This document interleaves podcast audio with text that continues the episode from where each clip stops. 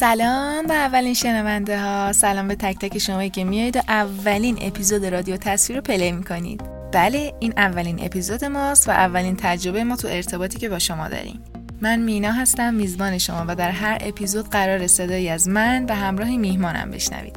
من تو ضبط پادکست بی تجربه‌ام و احتمالاً کارم با کم و کاستی همراه خواهد بود و از همین ابتدا بابت این موضوع ازتون پوزش میخوام و با حمایت شما تلاش میکنم روز به روز این کاستی‌ها رو مرتفع کنم.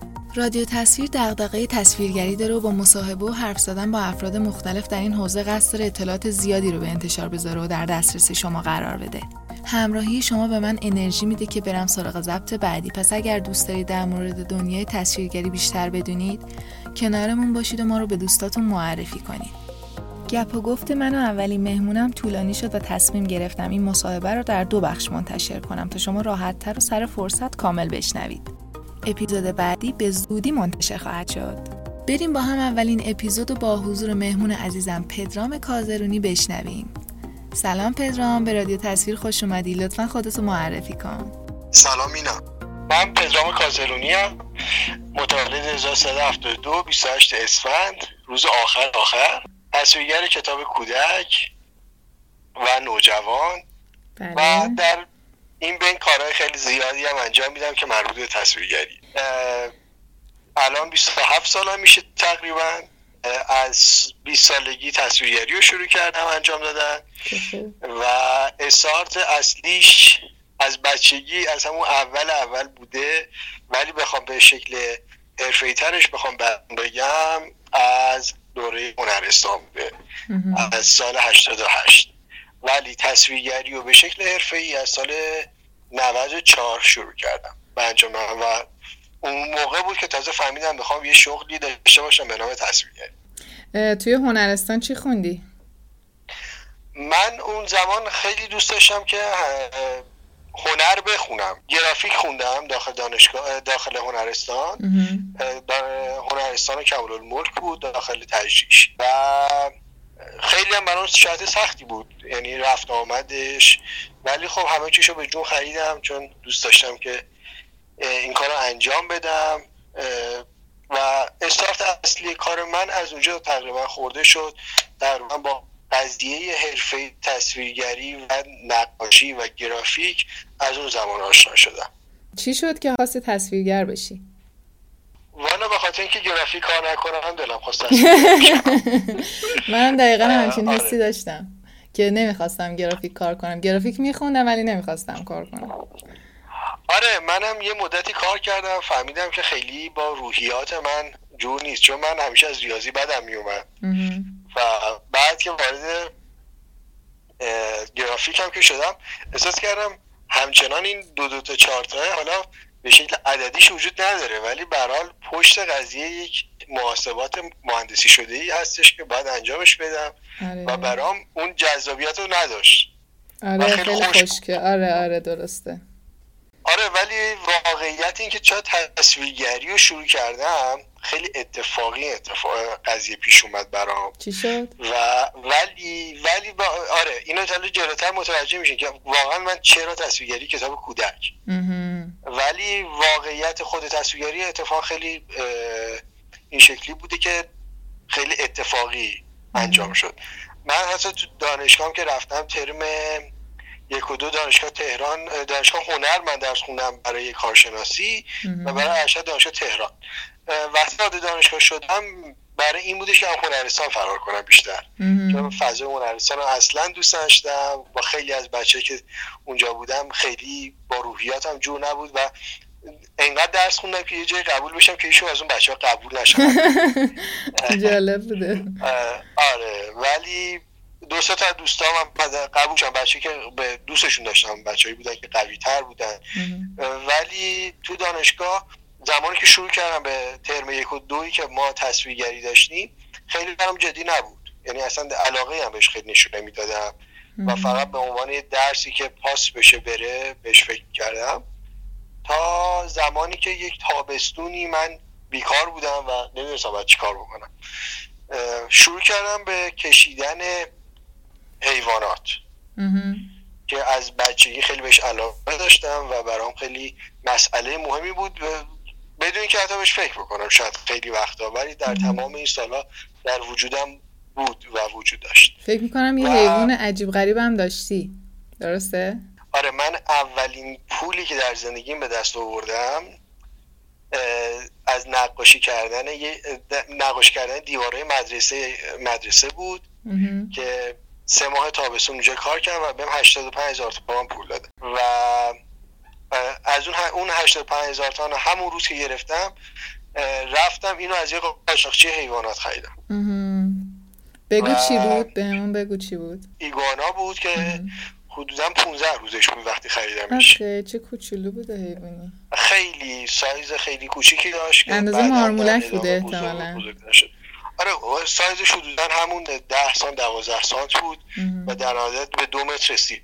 آخه آره، و شاید نقطه عطف دفاع من از محیط زیست و حیوانات کلیدش از اون خورد و شاید اون نقش خیلی اساسی در زندگی من داشت.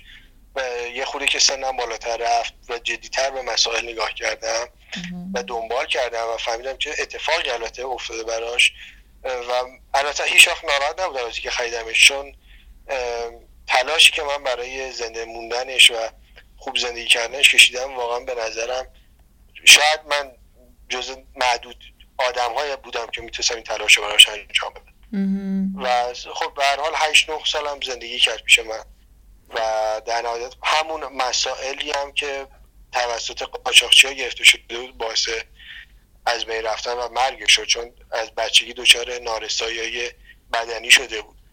اه اه آره، متاسفانه این اتفاق افتاد. پس از اینجا شد که رفتی سمت حیوونا و تصویرگری حیوونا. آره، من دوست داشتم از بچگی. من یکی از علاقه‌ام این بودش که خیلی از مثل خیلی از بچه‌های دیگه با اسباب بازی آنچنان بازی نمی‌کردم.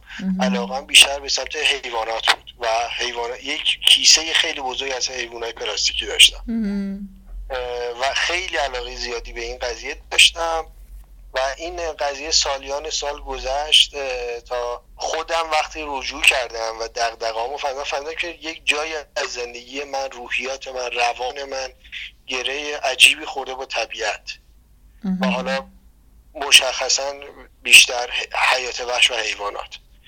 و خب بعد از اون من خیلی علاقه به مستند داشتم، چند تا مستند خیلی خوب درباره ایران دیدم که یکیش زمستان فصل آخر بود، اولین نقطه عطف من برای شناختن حیات وحش ایران و حیوانات ایران و همون مسائل باعث میشد که من همچنان خیلی ترغیب بشم به این سمت که بخوام تصویر بکشم و اون کارهای من خیلی رئال بود، خیلی دقیق و پر جزئیات و شاید یه جورایی به این شکل بود که می‌خواستم اینا مثلا توانایی دارم که بتونم چیزی رو طراحی بکنم، کما که خب توی هنرستانم جزو بچه‌های خوب کلاس به حساب می‌اومدم.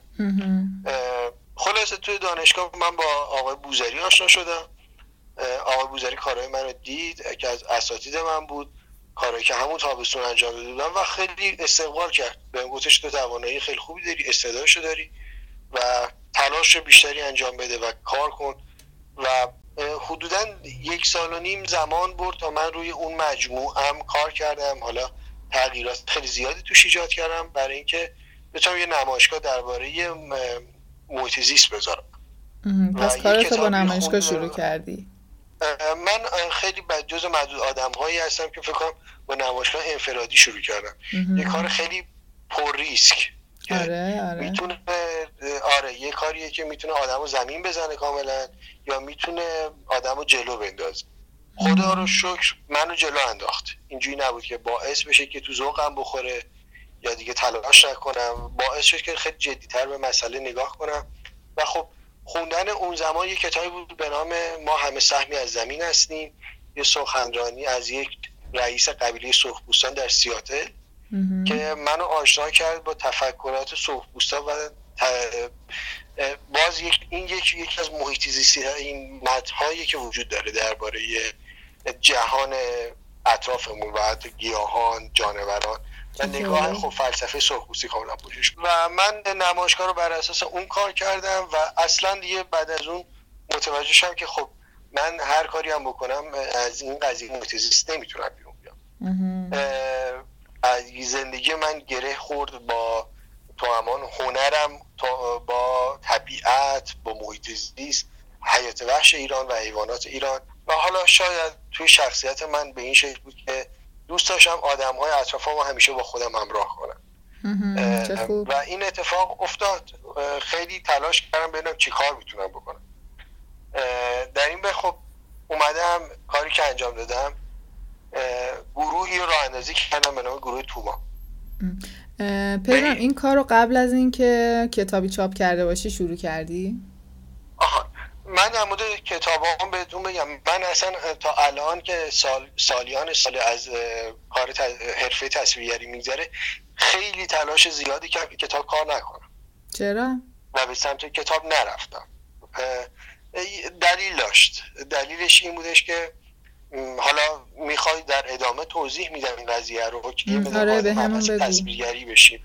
آره حتما. من اولین کتابم حدوداً دو ماه پیش چاپ شده و در این و خب مثلا در این یک سال اخیر من چهار تا پنج تا کتاب دیگه کار کردم ولی چاپ نشده بوده. هنوز چاپ نشده. دو تا دیگه‌اش در در دست کار کردنه ولی آره. خب میدونم چقدر عذاب میدن تا کارا رو چاپ کنن. خب متاسفانه هم مشکل کاغذ پیش اومد و مسئله دیگه هم که پیش اومد قضیه ت...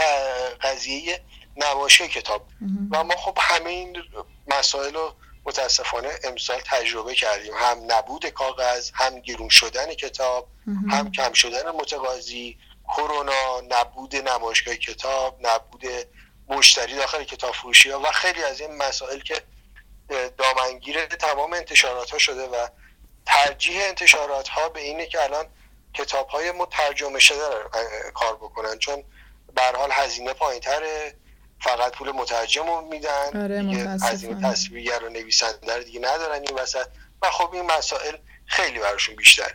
فلاش بک بزنیم به قبل من که از کجا شروع شد. من گروهی رو راه انداختم به نام گروه توما و اون زمان من به عنوان یک تصویرگر اصلا شناخته نمی‌شدم و با تمام آدم‌هایی که ارتباط برقرار می‌کردم برای اینکه منو تو این گروه همراهی بکنن و کار به ما بدن برای اینکه گروهش سر شکل بدیم، چون همه بودجه کار قضیه توما به این شکل بودش که با این جمله شروع شد: پیوند هنر و محیط زیست.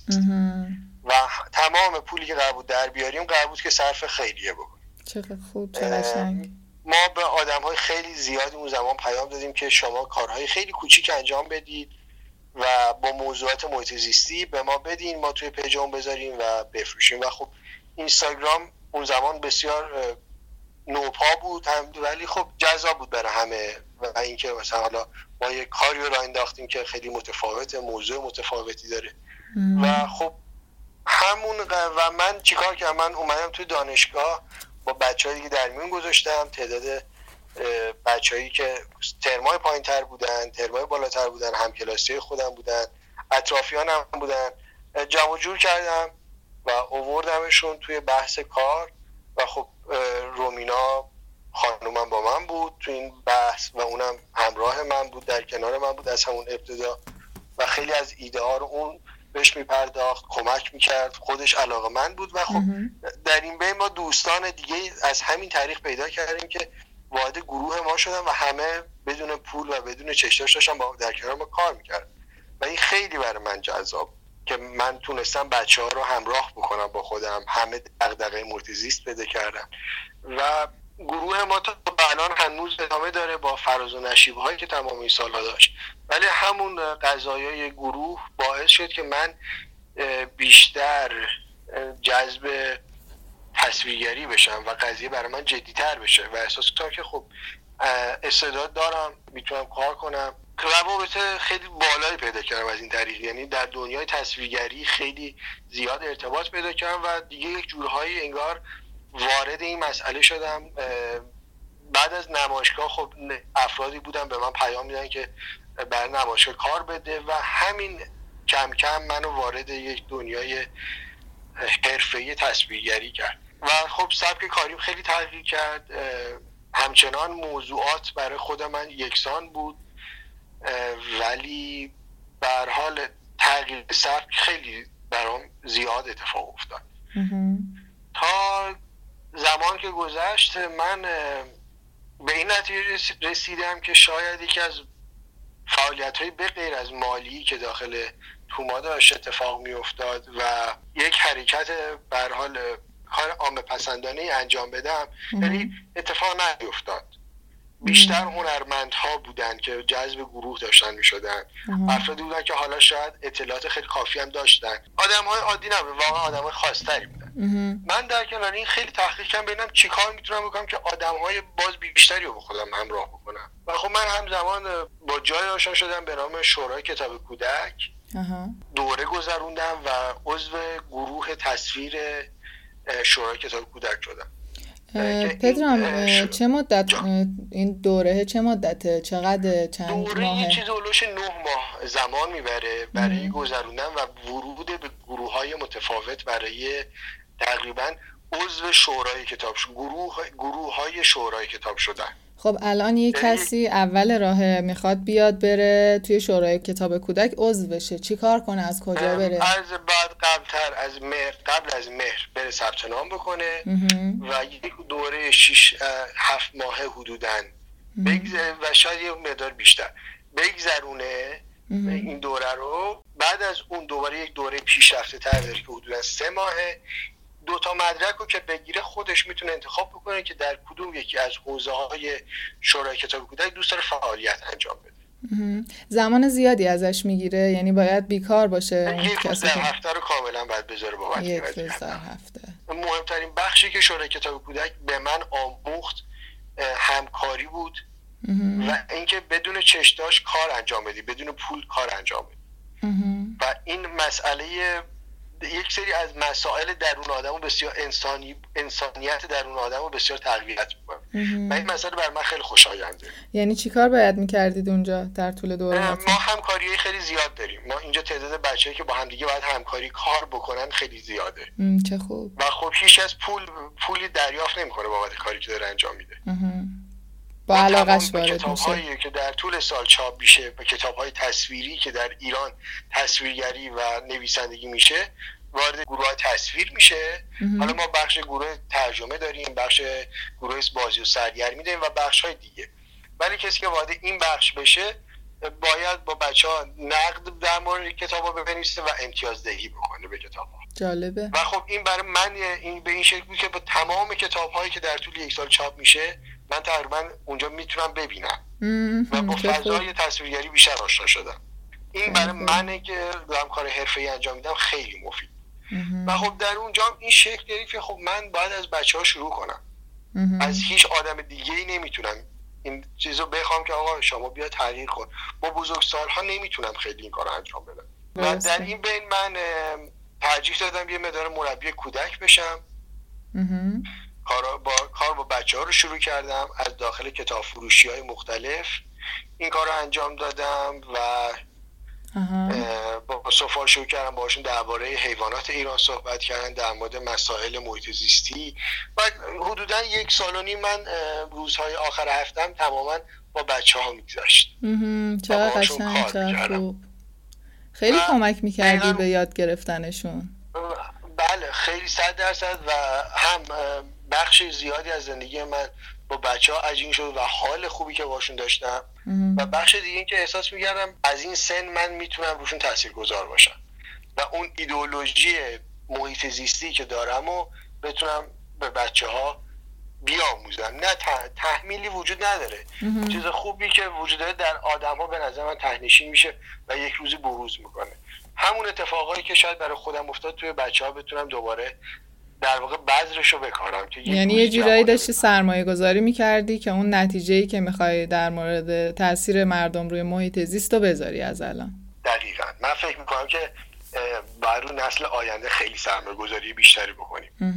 موافقم باهات. کاری که تمامی سال انجام دادم خب شورای کتاب کودک باعث شد که من به کتاب به شکل جدی‌تری نگاه بکنم و یه مقداری خب ترس اینم داشتم که کتاب چاپ کردن یک اثری از یک هنرمندیه که تا آخر عمر قراره باش باقی بمونه و دیگه اون اثر هی با چاپ مجدد میشه قاعدتاً و باقی میمونه.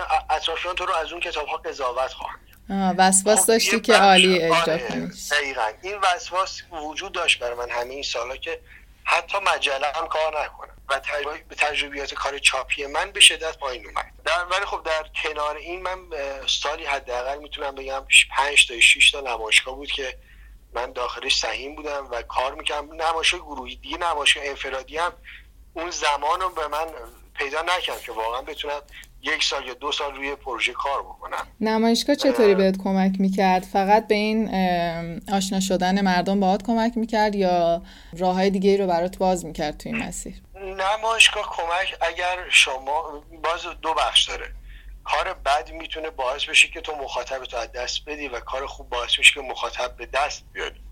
چه در حوزه عامه پسندانه قضیه مردمی و هم بخش دیگه‌ای که ما بین هنرمندها چه جایگاهی پیدا بکنیم. بخشم برای منی که بسیار زیاد کم سن بودم در بین تصویرگرها، ولی تلاش زیاد من باعث میشد که بهتر دیده بشم حداقل. ولی خب مهمترین بخشش این بود که من هیچ وقت ایدئولوژیمو گم نکنم. این به همیشه سعی کردم در کارهام بخش بخشی باشه که یک چیزی به آدم‌ها اضافه بکنه. چه خوب، خیلی خوبه. یعنی کاشی که همه ما حواسمون باشه اونجایی که داریم کار میکنیم، حالا هر چی فیلد کاریمون هر چی که هست، اینو یادمون نره. صد درصد. اصلا آخه من الان حدوداً هشت ماهه که با بزرگسالا کلاس شروع کردم و همیشه جلسه اول و دوم با بچه‌ها این صحبتو میکنم که بچه‌ها معنی هنرمند چیه؟ ما یک شخص جایگاه یک هنرمند رو در جامعهمون چی میبینیم؟ خب کلمه هنرمند همیشه با فرهنگ یک گره خیلی کوری خورده به نظر من و این گره خیلی ناگسستنیه. ما هنرمند شخصی که باید کتاب خونده باشه، شخصی که باید فیلم دیده باشه به نظر من، شخصی که باید آگاه باشه در مورد جامعهش و یک قدم از آدم‌های اطرافش حداقل جلوتر سعی کنه باشه. و یعنی کسی که تکنیک بلده، کسی که بلده طراحی بکنه، شخصیه که اجراکار به حساب میاد. ایده پرداز به حساب در دنیا نمیاد این شخص. درسته. خب و... اون اولش که شروع کردی میخواستی بری جلو، میخواستی ایدهاتو ثبت کنی، میخواستی که تأثیر بذاری، چالشات چی بودن؟ کجاها گیر کردی؟ کجاها رو اشتباه رفتی؟ چه درسایی از اون اشتباهاتت گرفتی؟ من در مورد این سوال قبلا هم خیلی فکر کردم ولی جوابی براش ندارم. من هیچ وقت اشتباه نکردم. چه خوب، خیلی خوبه. اشتباهات من همیشه باعث شده که قدم جلوتری بردارم و برای هیچ وقت به چشم اشتباه بهشون نگاه نمی‌کنم. خب منظور من همون بود. آره آره منظور منم همین بود که چه کارهایی رو کردی که ازشون درس گرفتی که میتونی به بقیه بگی. من به عقب برنگشتم اینو بگم، یعنی هیچ وقت اشتباهی رو انجام ندادم که بیام جبرانش بکنم. یک بخشی از قضیه من شاید ارتباط خیلی زیاد من با آدم‌ها بود یک زمان. یعنی این از نظر کاری نه ها، از نظر کاری خیلی جواب به نفعته، ولی از این نظر که خب خیلی وقتا باعث میشه که ازت تعریف و تمجید بشه و یه جایی شاید به خودت مغرور بشی، شاید اه. اه. و کاور بکنن این تعریف ها تو رو، کاور بکنن و ایراداتتو نبینی، زمانتو میگیره. من شاید فکر می‌کنم یک هنرمند بیشتر از این که نیاز داره ارتباط داشته باشه، نیاز داره که کار بکنه و کارش دیده بشه. درست. که من خب کار زیاد انجام میدم. من در طول شبانه روز واقعا میتونم بگم در طول هفته حداقل دو روزش به این ساعت شانزده ساعت حداقل میرسه. چه خوب، چقدر زیاد من کار میکنم. خب معمولا چه کارایی انجام میدی به غیر از تصویرسازی کتاب و فعالیت واسه توما؟ زندگی من بخش خیلی زیادیش به این مربوط میشه که خب برای کلاس هام خیلی مطالعه میکنم که بتونم آموزش درستی داشته باشم. من به هر حال سنم کمه، تجربه‌ام کم بود، ولی باید یه جوری اینو جبرانش میکردم. اونم با دقیق شدن به روی کارهایی که اطرافم داره اتفاق میفته، از کتاب خوندن، اساتیدی که بودن و مسائل متفاوتی دیگه که باید آگاهی ازشون پیدا کنم برای آموزش دادن. هم به کودکان و هم به بزرگسال. یعنی بخش کودک سخت‌تر بود برای من تا بزرگسال‌ها. و هیچ آدم جسارت اینو پیدا نکرد که بخوام به بچه‌ها تصویر سازی درس بدم. من با بچه‌های هنرجو هنرجوی خیلی مبتدی کار می‌کنم برای اینکه بتونن خودشون شروع بکنن به کار کردن و نگاه درستی به تصویرگری پیدا بکنن. یعنی کلاس‌های من بخش اساسی کارش روی این بخش کار می‌کنه. ممنونم که به ما تا اینجا گوش دادید. ادامه صحبت‌های پدرام رو در اپیزود دوم گوش کنید. اینجا رادیو تصویره. شاد باشید.